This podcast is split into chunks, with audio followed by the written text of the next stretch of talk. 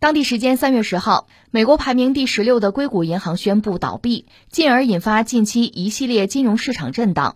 美国监管机构随后也在储户大规模挤兑存款之后接管了这家银行，但糟糕的局面仍未缓解。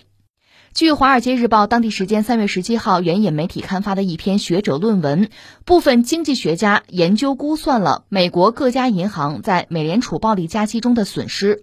他们发现，美国有多达一百八十六家银行极可能存在和硅谷银行类似的风险。据他们的计算，如果没有其他政府干预或资金重组，这些银行肯定存在挤兑的潜在风险。不过，在十七号。美国总统拜登却表示，他认为当前美国银行业的危机已经平息。他还发表了一份声明，对美国民众和企业信心喊话，表示美国的银行体系在政府的果断行动之下，已变得更加弹性和稳定性。对于那些管理不善、制造混乱的银行高管，拜登也敦促监管机构和国会严厉打击。呃，我们继续关注美国银行业这点事儿啊，关注了几天了。呃，我个人以为呢，下周其实很重要，因为现在呢，各种消息都有。一个呢，就是我们讲他那个第一共和银行吧，反正股价收跌了百分之三十以上。嗯，但是呢，其他的十一家美国的大银行给他注资了。就是如果按照乐观的人士说呢，市场人士说这这过去了，这个风波已经过去了。呃，拜登肯定也是这个态度。但另一方面呢，还有很多美国的经济学家不这么看，有人就拿出相应的标准，就对标嘛，查一查嘛，说一百八十六家美国大量的银行都可能暴雷。我们实话实说，哪怕你是小银行，发生挤兑的这个风潮吧，也会给社会带来恐慌。可能真的是一个火星，最后导致星火燎原，就美国银行业整个就要爆就要崩，这都是可能的。所以这个时候呢，其实大家都很紧张。那拜登呢，必须放话说风平浪静了啊，风波已经过去了，大家已经平安了，他肯定会这么说。所以我们一样一样讲，一个是就事论事吧，你得说，就是经济这个东西啊，它确实和人心联系很紧密。对吧？你说西方经济学，你要学西方经济学，它肯定有一个前提，有一个基础，就是人，一个是理性，二是自私，这是个前提。咱们说的是经济学上的这个人啊，这个自私和道德也没有关系啊，就是说你肯定是趋利避害的，对吧？而且你肯定是理性的。你说我就不理性，我就精神错乱，那就别谈，对吧？咱们就说整个经济学意义上的人是理性的和自私的，然后这个逻辑就可以推演啊，有一些理论可以可以做，就这个样子。但是呢，你得说人啊，就是一个是大家对，比如对经济学的理解了解就不一样，对银行业，对各种各样的什么杠杆啊，各种工具啊，我不懂，我外行，我就很容易被某种情绪就带动，比如说某种恐慌的情绪也好，某种比如狂欢的情绪也好，那我们国内也有嘛，股市火爆的时候，不也有人说说卖自家房子去炒股去，最后结果一无所有了，这都是有的，就是你不懂，你就会被别人牵着鼻子走。大多数公众其实是不懂的，是很容易被人带节奏的，这是实话。所以呢，你比如说，对于美国银行业，如果大多数人都有信心、坚定的信心，没事，放心，出不了事，我们信拜登，那可能真的就风平浪静就过去了。但是如果说呀有事儿，拜登的话，我们可不信了哈，他大忽悠，那很可能真的就出事了，是这样的。其实我们说，就是说，美国现在经济也好，银行业也好，你要说它的问题，一堆一堆的问题就摆在那儿，大家都知道。但是你说什么时候报，是不是现在就报？那大家的判断就不一样。另外呢，从人心来讲，从人的期待来讲，最好现在别报，我能挣一把再挣一把，或者说我别损失啊，这是人的一个心态。那这个心态确实很微妙。有的时候呢，你把握准了，那可能你还能挣钱呢。你要把握不准，判断错了。那就大难临头。当然，从拜登来讲，他没得选，他必须说没事儿过了。为什么呢？一个是他现在是美国总统啊，你你在总统任期这事儿爆了没法收拾啊。再就是人家还想连任呢，二零二四年还得连任呢。如果想连任，现在经济上就不能出事儿嘛。那特朗普和他想的正好相反。哎，特朗普先生现在已经回归了那个 YouTube 和脸书，我回来了，哈哈，回来了，回来了哈，又出现这样一个局面。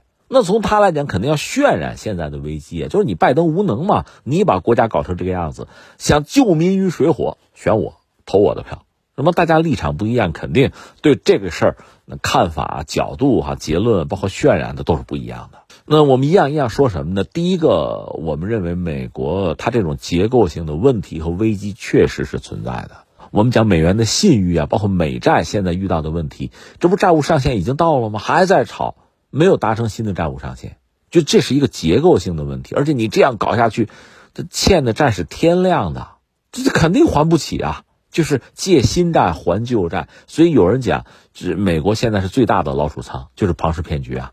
所以它确实随时有可能崩塌，就是公众的信心现在其实大量的被侵蚀，就担心有个风吹草动，那脆弱的神经一旦绷不住，不定从哪咔一下子就就出事，这是可能的。当然说从执政者从拜登那个角度考虑呢，他肯定要平息这个事情，摁住。不能出事我任上不能出事甚至很多话放在这儿嘛，一个是纾困，对吧？呃，该做什么做什么。另外呢，追责很多这个银行出事儿嘛，这个高管有问题，就是这个事儿不是美国结构性问题，只是你银行个案个例你出问题了，追你的责，他肯定要大事化小。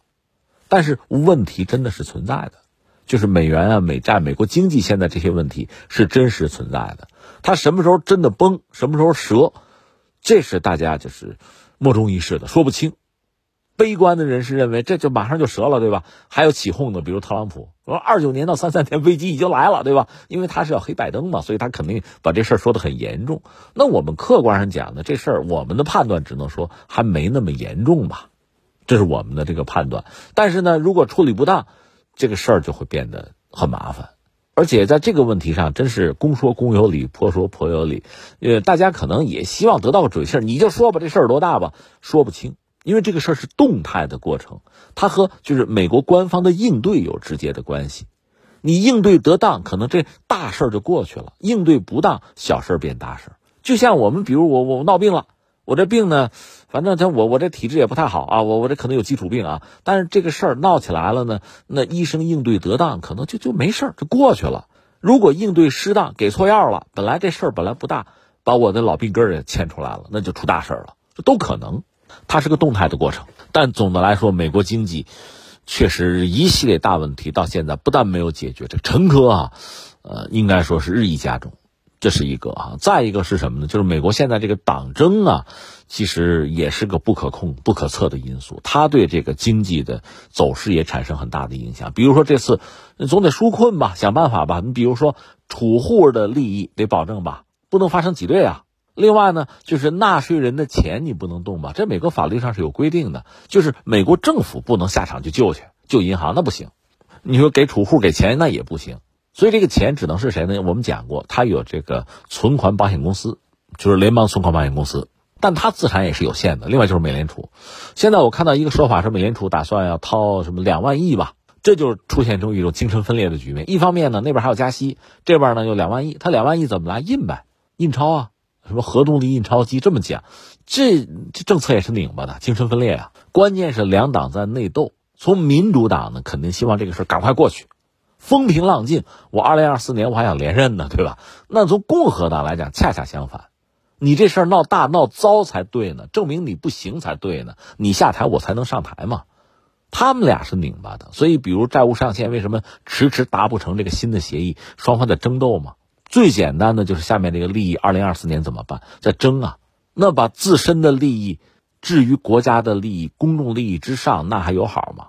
但是实际情况就是这个样子，就是在斗。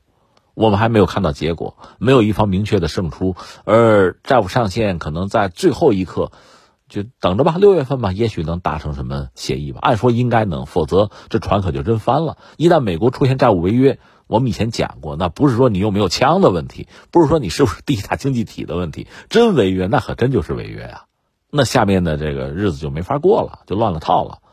而这个庞大的经济体，美国一旦倒掉，对全球都会产生非常非常复杂和剧烈的影响，谁也不能幸免于难，是这么个状况。呃，那所以我们还说到下周吧，一个是看看，呃，美国的银行业是不是还会有继续暴雷倒掉的。那么有经济学家拿着自己的标准一算，一百八十六家啊都有暴雷的可能啊，这可就是天大的事儿了。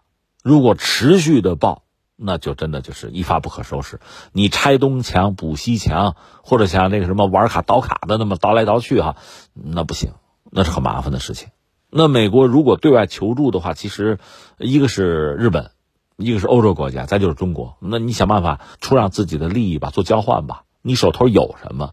而且刚才我们讲，他两党内斗，就是民主党想办法解决问题，共和党不愿意让你解决问题嘛，给你捣乱嘛，否定你，拦住你，所以这是一个乱局。我们只能说，呃，目前能做的结论哈，一个目前美国这事儿还不是太大，看下周吧。再就是美联储会不会继续加息，是逐渐的向华尔街向市场投降，少加，比如二十五个基点或者不加，还是继续狠加？另一方面呢，比如又拿出什么两万亿来，这个看他怎么做，这个会影响到下一步美国银行业界的表现。另外，其实欧洲也是个大麻烦，因为美国和欧洲银行业它其实。联系又是千丝万缕的，不管谁倒霉，另一方也不可能独善其身，是这么个状况。那对我们来说呢，就是保护好自己兜里的钱吧，就是说争取少受冲击，只能是这样讲。当然，这个危和机又往往联系在一起哈。如果真的是全球银行业界出一些问题，呃，特别是美元或者欧元出一些问题，对于人民币的国际化也许是机会。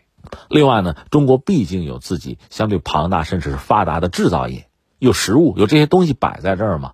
那这些东西不会因为这个泡沫的破与不破就受到太大的这个影响。所以，也许在未来呢，呃，我们我们的影响力、全球影响力，包括人民币也好，包括我们的制造业也好，就是整个中国的经济实力也好，能让我们站稳，也能让我们的朋友稳住，这还是可能的。